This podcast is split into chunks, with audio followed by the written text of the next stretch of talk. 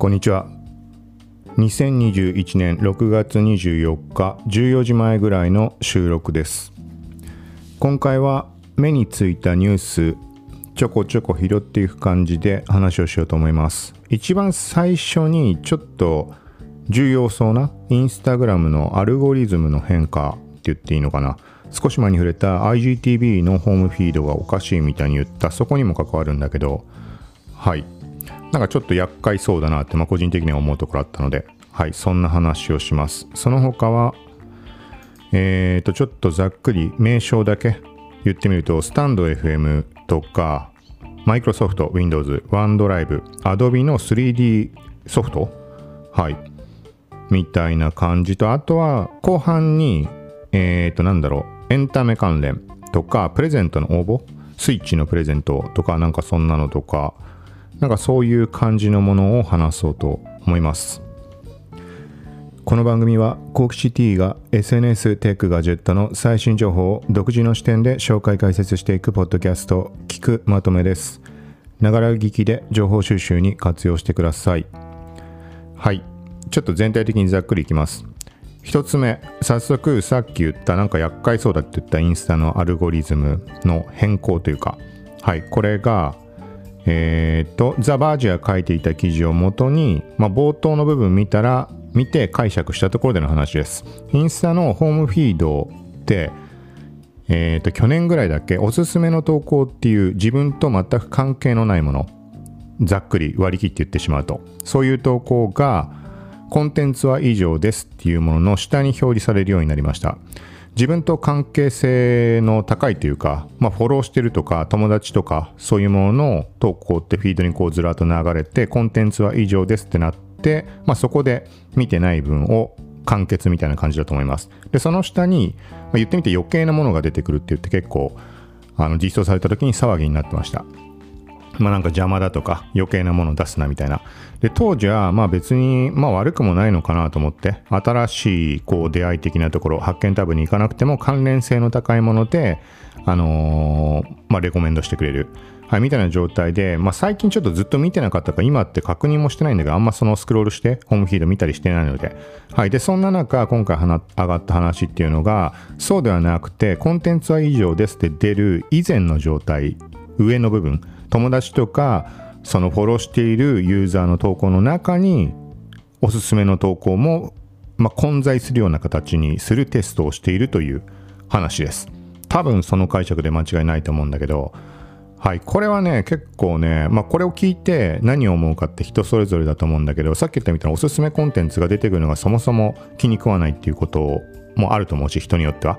なんでそれを思うかっていうと、そのね時系列順に戻せっていう話を多くの人が言ってるわけだよね。日本海外問わず。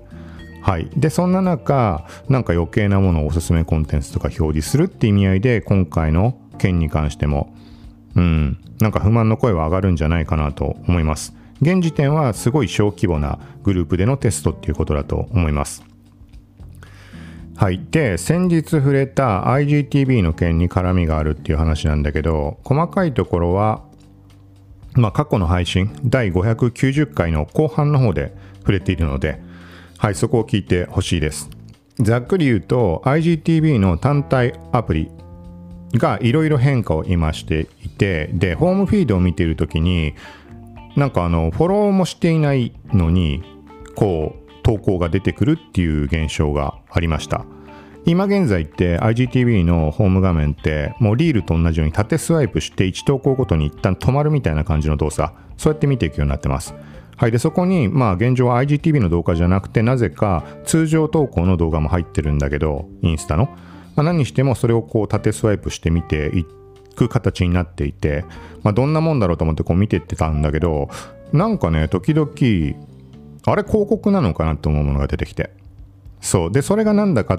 かっていうと、レコメンドおすすめ投稿として勝手にフォローしていない投稿が出ていた。でその対象が企業とかブランド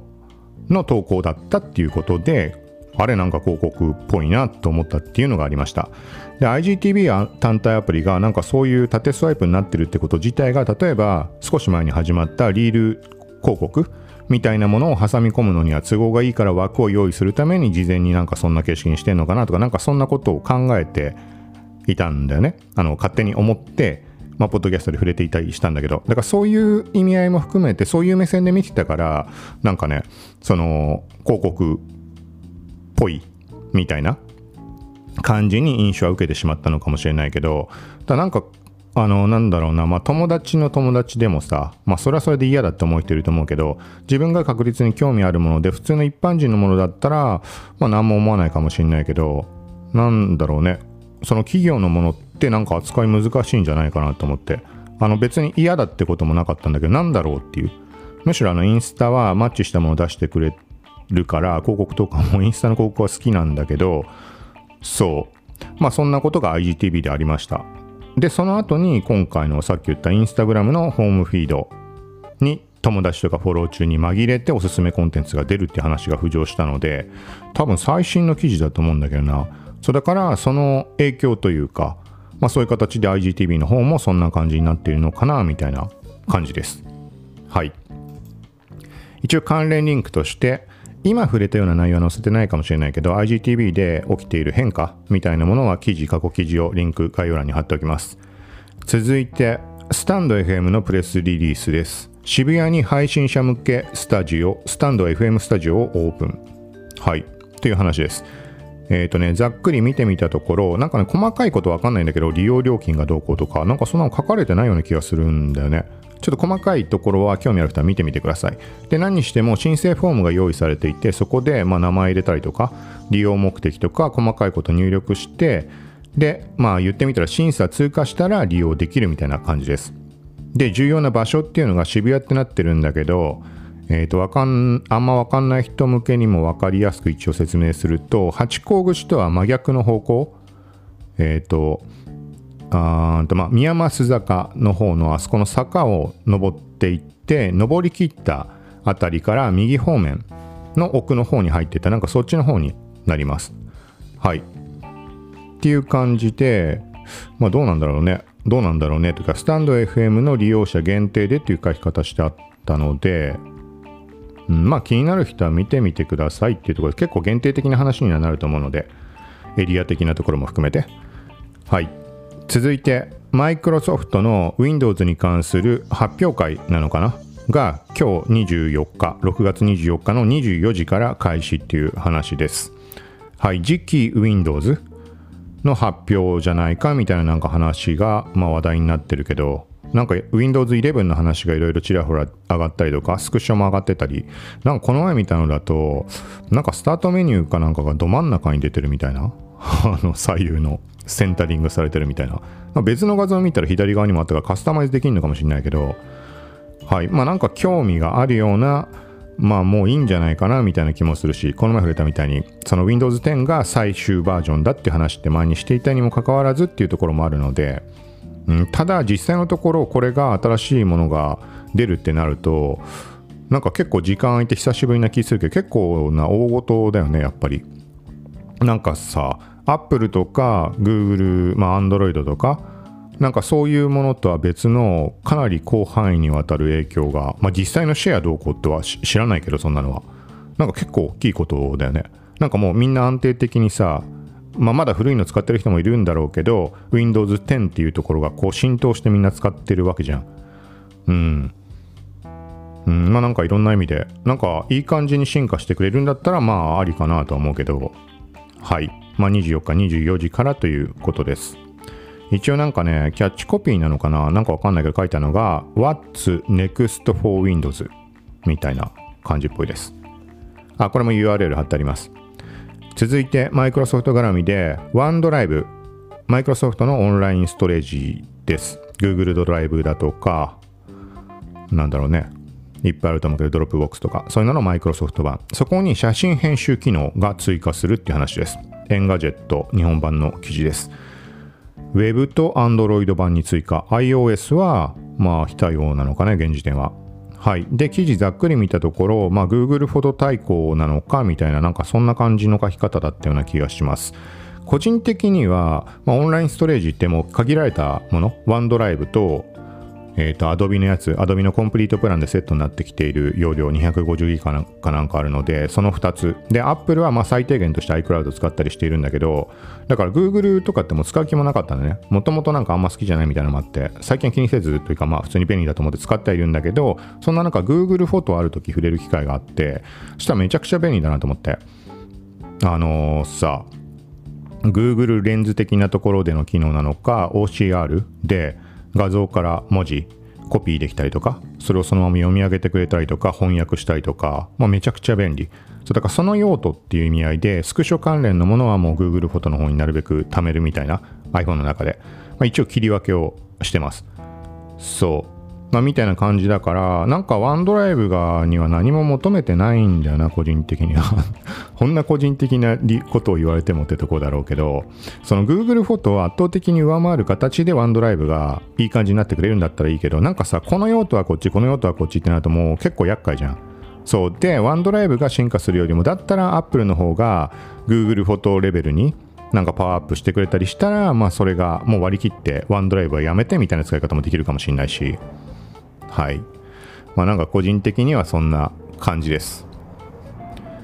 続いて Adobe が 3D 制作ツールセット Adobe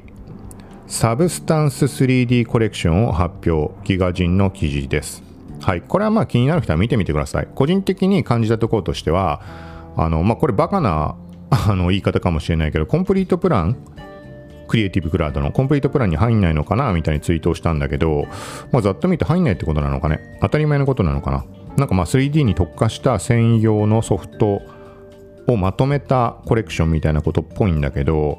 でもさ、あれだよね、ほら Adobe ユーザーってそういうふうに思う人多いかもしれないけどね、とにかく現時点の利用者に対してのなんかね、キャンペーンとか割引とかそういう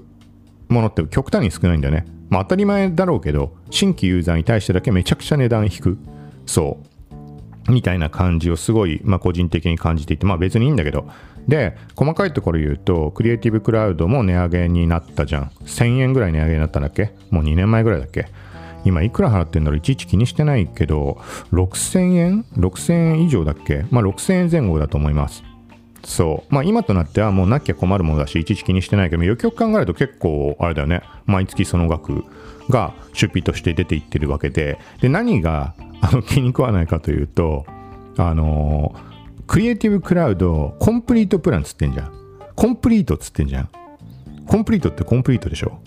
で、入んないのかって話。はい。まあ別に俺が触るようなものではないと思うんだけど、一応そのコンプリートプランの中に、名前は忘れちゃったけど、3D 用のソフトってのも入ってます。そんながっつりしたものじゃないんだろうね、きっと。ちょっとインスタの AR エフェクトとか作るときに 3D オブジェクトってどんなもんだろうと思って試しに触ったぐらい、全然知識がないんだけど、はい。まあ、この件に関しては、もう俺読んでもわかんないぐらいのレベルでギガ人の中にいろいろ書かれていたので、気になる人、はい、そっち方面の職種の人とか、まあ、触ってみたいっていう人はチェックしてみるといいんじゃないかなと思います。はい、合わせて Adobe の公式ページにもリンク貼ってあります。なんかよくわかんないけど、2つプランがあって、なんか片っぽは 20% 引きとか、いくらぐらいだっけな、4000円から6000円とかそのぐらいだったかな。ちょっと結構曖昧なので、実際見てみてください。続いて、これも Twitter 上でちょっと気になったもの。イメージナビっていうストックフォト。はい。写真素材販売サイトがあって、一応個人的にも販売の方で利用しているからっていうところで目についたんだけど、ノートを開設して、なんか、なんか記事を書いたりしてるっぽいです。はい、まあそういう企業って今多いと思うけど、なんか使用された事例、活用事例みたいな感じの記事だったかな。はい。で、そことね、なんかそれが目に入ったからリツイートをして、ツイッターアカウントを見に行ってみたら、なんかね、イメージナビが去年かなんかに発表したいないモデルっていうサービスが目に入りました。なんかね、めちゃくちゃ、なんつったのかな、まあめちゃくちゃ綺麗な女の人の写真が写ってる。上半身、顔と、まあ、上半身ぐらいで。で、髪の毛緑色で。で、あんま深く考えず、あれなんだろうと思って見てみたら、どっかの企業の活用事例ってところで、そのいないモデルっていう、存在しないモデルだよね。まあ、言ったらバーチャルヒューマンとかバーチャルモデル的な、そういうもののサービスで使われた、作った、作成したって言い方がいいのかな。まあ、そのモデルさんってことだと思うんだけど、はい、っていう感じで載っていて、まあ、ちょっと今回取り上げました。なんかね、なんだっけな、これもちゃんとサービスの内容を確認してほしいけど、当時ねニュースかなんかで見た記憶だと、実在の人を撮影した上で、そのイメージに合う人を撮影した上で、その上でなんかカスタマイズするみたいな感じだったっけな。でも AI って書かれてたんだよな。どういうことだろう。まあ細かいところはちゃんと確認してほしいけど、一応ちょっとちらっと、スレッドにしてツイートしてあったので、ちょっとそこを読んでみます。これは2020年6月のに上がっていた記事から。イメージナビが利用許諾を得た上で実在する人物の写真を撮影、それを AI で加工するという話です。で、これも料金変わってるかもしれないけど、当時の話だと1枚につき約1万円で生成するプランも用意する。顧客が持ち込んだ人物画像の顔を AI で加工し、架空のモデルとして仕上げることも可能。その場合は顧客が被写体と交渉し、みたいな感じです。はい。まあこれはリンク貼っておくので、はい、気になる人はチェックしてみてください。続いてここからが、まあほぼほぼエンタメ関連かな。エンタメというかゲーム関連とアニメが関わるようなところ。はい、まず1つ目はプレゼントキャンペーン。まあ応募するのに、応募した方がいいですよって言い方おかしいけど、俺は、まあ、リツイート、フォローとリツイートだけなので、まあ俺はやっといたんだけど、毎月23日はデンファミプレゼントの日。ということで、任天堂スイッチプレゼント、まあ1名だと思うけど、はい、フォローと RT で応募ということで、Twitter のリンクを貼ってあります。この前言ったみたいに、なんだっけ、ポケモンユナイト。そう、それが、スイッチとスマホと両方展開するんだけど、スイッチが先行で7月からって話だったらね。あ、7月ってもうすぐじゃん。そう、でもスイッチを買おうっていう頭はないし、みたいな話で当たってくれればいいんじゃないかなっていうはい、まあ、なんか応募したらいいんじゃないかなと。はい、続いてこれもキャンペーン。これなんか不定期というか定期的にやってる、よく見かけるけど、よくこれなんか本当に応募完了になってんのかなみたいな思うものとして、 Amazon Music の音楽を聴くだけで当たるキャンペーンみたいな、なんか定期的に開催されてます。そう、なんか音楽を聴けば応募らしいんだけど、なんか今回のはなんだっけな、毎回イヤホンなのかな、毎回ではないのかな。今回のだとパナソニックテクニクスワイヤレスイヤホンが当たる7月13日までってなってます。または割引クーポンっていうふうにも書いてあるか。はい、みたいな話なので、まあこの前の話で、そう、Amazon Music Unlimited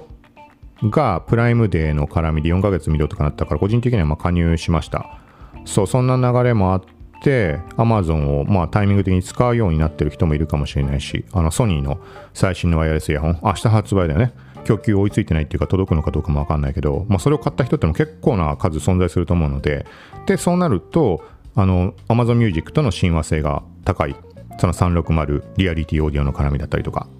そう、まあ、なので聞くんであれば、応募しといた方がいいんじゃないかなっていう。何もやんなくていいのかな、これエントリーとかいらないのかな、ちょっとわかんないけど、とりあえずリンクを貼っておくので、はい、ちょっと忘れた、最初の方に言おうとしたもので、今日 Amazon のアプリ関連がなんか不具合起きていて、起動してもすぐ落ちてしまうみたいなのが午前中に発生していました。まあ、それもざっくり記事書いたんだけど、なんだっけ、Amazon の買い物のショッピングアプリはもちろん、プライムビデオもミュージックも、あとなんだっけ、Kindle もそうだし、なんか全部そんな風になってたっつって。で、個人的にはなんかね、Alexa とプライムビデオは大丈夫でした。うん、よくわかんないけど。続いて6月24日今日発売のものとして、新海誠監督作品の「ことの葉の庭」、はい、の美術画集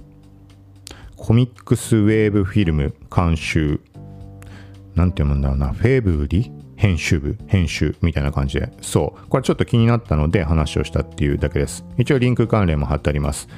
なんかね、このことの葉の庭って全く知らなくて、何年か前ぐらいかな、そのインスタとかもうがっつりやってた頃、 IM とかもなんかこうね、いろいろ何々っぽいとかっていうコメントでしてくる人たちっていうのがいるんだよね。例えば分かりやすいところだとブレードランナーっぽいとかってよく言われたりとかあったんだけど、でなんかね、その雨の写真をアップすることってのが多かったので、街のものに限らず、でなんかある時にインスタで海外の人がワーズ・オブ・ガーデンオブなんとかもうわかんないけど、ワーズとガーデンって含んでて、で、なんだろうと思って調べて、ことの葉っていうのは、ことの葉の庭っていうのを初めて知りました。で、まあ、作品の方もアマプラかなんかで見て、あ、面白いなっていうか、まあ、すごい好きになって、そう、があって、だからなんか勝手に、そういうふうに言われただけだけど、なんかこう、興味湧いてさ、その言葉って目に留まるようになったりするじゃん。そう。まあ、たまに言ったら、スコトーマ的な話だよね。そう。で、だからそれもあって気になったし、すごいその作品自体が映像とか綺麗だし、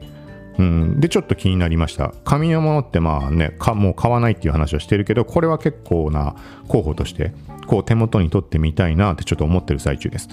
そうで、これことの葉の庭、もし見たことない人いたとしたらってことだけど、まあ、有名だから見てる人多いんだろうけどさ、写真やる人とかでもしこれ見たことない人いたら見るとなんかすごいね興味深いところが多いと思います。なんかだからこの新海誠監督の作品ってのが大体そうなのかもしれないけど、なんかねカメラで良いとされるアングルっていうのをもうめちゃくちゃふんだんに利用して、そこにカメラワークでこうなんつうのかな、ぐるぐる回転してさ撮影するみたいな、そういう感じに作ってあったりするから、なんかそういうところでもすごい惹かれる部分があって、なんて言うんだろうな、ちょっと言い方わかんないけど、例えばだけどズームレンズとかでさめちゃくちゃ近いものと遠いものが圧縮されて見えるような、そういうシーンから一気に引いて、もう完全なミニマルな、なんか例えば海辺にさ人のシルエットが一人一つだけちっちゃく映ってるとか、まあ、そういうのの感じがすごい、うん、はっきり今全部覚えてるわけじゃないかわかんないけど、当時見た時にすごいそれを、感じて、そういうのなんかどっかですごい他の人に話した記憶があるバーかなんかだ、そうよく行ってたところがあって、そこでなんかめちゃくちゃね、そうカメラ好きな人が集まったりみたいなところがあって、そこですごい勢いで語ってた記憶があります。はい、わかんないけど覚えてないから、ただそういう側面でも、うん、興味ある人は見てみると面白いんじゃないかなと思います。続いてこれはゲームの話です。スマホのゲームテスト版体験会参加者募集中、ゲートオブナイトメア、スクエニのゲームです。はい、これ何かっていうと、漫画のフェイトじゃない、レイブとかフェアリーテール、はい、を書いている真島ひろさん、真島でいいのかな、真島じゃなかったっけ、真島ひろさん、真島ひろさん、ちょっと調べてみよう。そうがキャラクターデザイン、世界観設定ってなっているゲームです。真島ヒロだね、はい、合ってました。うんっていう話でもうね、このねページ見てもらえばね、もう一目でわかる、ああもうそうだっていう感じ。ちょっと、ね、キャラの名前全部覚えてないけど、フェアリーテールのさ、なんかちっちゃい女の子みたいなのいたりしたじゃん、なんかあんな感じのが後ろに映ったりとかしてそう作品の世界観好きな人にはたまらないんじゃないかなと思います。うん。フェアリーテールとかもゲームとか出たりしてるんだよね。映像結構綺麗なやつ。やったことないけど。はい。だからまあね、これやんなくたって、もう他の作品やれば気は済む部分はあるかもしれないけど、うん、興味湧くところなんじゃないかなっていうところで。で、これはゲーム、どういうゲームなんだろうね。なんか映像一応用意されてるけど、ちょっとちっちゃくて見えないな、今。まあこれ気になる人は、まあ、チェックしてみてください。で、何にしても、テスターの募集っていうところで、人数そんなこの前の FF ほど多くないんだよね、確か。5000名。この前 FF7 FS は2万名でした。で、今回5000名。iOS と Android でそれぞれ2500人ずつ。6月16日から募集開始。ではもう結構経ってるね。で、応募の締め切りが明日ってなってます。6月25日13時59分予定。はい。なので気になる人は早めに、はい、申し込みをした方がいいんじゃないかなと思います。テスト開始はいつだろう。ちょっと今、7月1日から15時から7月12日、このまああんま長くないね、2週間ないぐらい、そういうもんなのかな、あんま前めてか知らないけど、 FF7 FS はだから8日間ぐらいで終わっちゃったんだっけか、違ったっけ。はい、まあその時のそう FF7 FS の流れもあって、なんかせっかくだから申し込みしとこうかなみたいな。はい、続いてこちらが一番最後になります。ちょっとエンタメ関連離れて、Brave Search ベータ版が公開。はい、もうしょっちゅう触れている検索エンジンです。次世代高速ブラウザ、ブレイブ。はい、これがこの前触れたよね、確かダックダックGoかなんかの話題の時に、まあ、そういうプライバシー重視のブラウザの利用者が増えているとか、なんかそんな感じの話だったっけ、うん、その時にブレイブもそういう感じのブラウザですよって話をしてツイートをしていたんだけど、そこにスレッドっていう感じでくっつけました。公式の発表をレディットかなんかで見たところ、なんかね YouTube の動画が公開されていたみたいで、ブレイブサーチのベータ、まあ、ブレイブの検索エンジンでね、その大元になるところは、あれ大元もなんもないのかな、ブラウザが Chrome ベースなだけであって検索エンジンは関係ないのかな、ごめんなさい、ちょっとわかんないです、まあ、何にしてもプライバシー重視っていう感じのブラウザになっています。はい、でこれはね、なんかね、そうだな、ブロックチェーン方面の人と SEO 方面の人と両方なんかちらっと反応したかな。まあ、ブロックチェーン側の方の話に関してはブレイブってところは普段から取り上げるところだと思うけど、 SEO 方面ってどうだったっけか、ブレイブって取り上げたりしてるもんだっけ、ちょっとわかんないけど、はい、まあ時代的にその検索エンジンがプライバシー重視でさっき言ったみたいになっていくのはもう当然の流れだとは思うので、その時にはブレイブってのは一つの、うん、候補として、大きな候補として話題は今後上がってくることになると思うので、ちょっと触ってみた感じ、なんかねよく分かってなかったんだけど、単純にもう search.brave.com っていうところにアクセスすると検索ができます。まあ Google にしろ Yahoo だって検索窓ができるじゃん、そのページに行って、まあそういう感じです。でなんだろうな、感じたことパッと見てみると、まあ Google で並んでるようなものとは並びが違いました。検索結果の順位とかってことね、自分が絡むようなもので見てみたりしたんだけど、そうで、あとはまあこれは検索結果の表示に関しては一応 Twitter で調べたときにこんな感じですよっていうのはスクショ、Twitter のリンク貼ってあるけどそこに載せてあります。はい、まあ Google がどうこうっていうのはちょっとわかんないです。なんかパッと見ると何とも言えないから分かんないな。まあこれちゃんと調べた上で記事書くなりまた話はしようと思うので。で、1個ここね絡むところで言うと、ブレイブってカスタム検索エンジンの設定とかができたりして、なんか、ね、そもそもブレイブのブラウザでその検索ワードとか打ち込んだ時に下に検索エンジンの候補がずらっと並びます。これスマホのアプリの話をしてるんだけど、で例えばキーワードに対して Google で検索したり Yahoo で検索したり、いろんなところ Bing が入ったか分かんないけどとか、まあ要はそういうこと、ダックダック Go で検索したりもできるし、はい、でそこにちょっと前に追加された新機能で自分の好きな検索エンジンを追加できる、検索エンジンというか自分で追加してもらうと、例えば Amazon とか Twitter とかを検索してあります。ちょっと URL をいじんなきゃいけないんだけど、それを設定しておくと、さっき言った検索の時にね、例えば何でもいいけど、じゃあソニーの最新ワイヤレスイヤホンってやった時にもう Google で検索もできるし、 Yahoo でも Twitter でも Amazon でもみたいな感じに使えるっていう感じです。はい、で今は試しを含めてそのブレイブサーチっていうものをデフォルトの検索エンジンに設定しました。でもこのブレイブのメリットは今言ったままなんだけど、ブレイブサーチが気に食わなければ文字入力した時に下タップするだけで Google でも検索できるし、さっき言ったみたいにね、自分の好きなものを追加して Twitter でも何でも検索できるわけで、そうだからなんかブレイブサーチをちょっと使うのあれだなって思うポイントが少ないというか、まあ、別にデフォルトに設定しておいてあって Google でもすぐ調べられるわけだしさ、そういうところでもなんかなんかうまい感じなのかなみたいなちょっと感じました。まあそういう思惑があるのかどうか知らないけど、はい、まあ一応 Bing もあるみたいです。なんかいっぱいあるんでね、自分で追加したの以外でもともとデフォルトで入ってるので、多分ブレイブサーチと Bing と DuckDuckGo、Google なんて読むのかね、いつもわかんないけど Qwant みたいなと、スタートページってなんだこれ、サービスじゃない、わかんないけど、と Yahoo Japan ってなってます。はい、という感じで今回は以上です。ちょっとまとまりない話になったけど、はい、なんだっけな、そうちょっとあれだよね、Apple Podcast の方のアプリの方もまた変化があったりして、この件はこうやっていつも話しちゃうからサブチャンネルの方話ができないので、大した話じゃないけどそっちにちょっと回そうかなと思って、はい、もう結局ね、ずっと配信できてないので、そっちも一応、早い段階で、せっかくチャンネル機能っていうところで、聞いてくれてる人もいるようなので、そう、ちょっとそっちに回して、話をしようと思います。またそっち、更新したりした時っていうのは、この番組の頭かなんかで、各配信の頭で伝えるようにするので、はい、ということで今回は以上です。さようなら。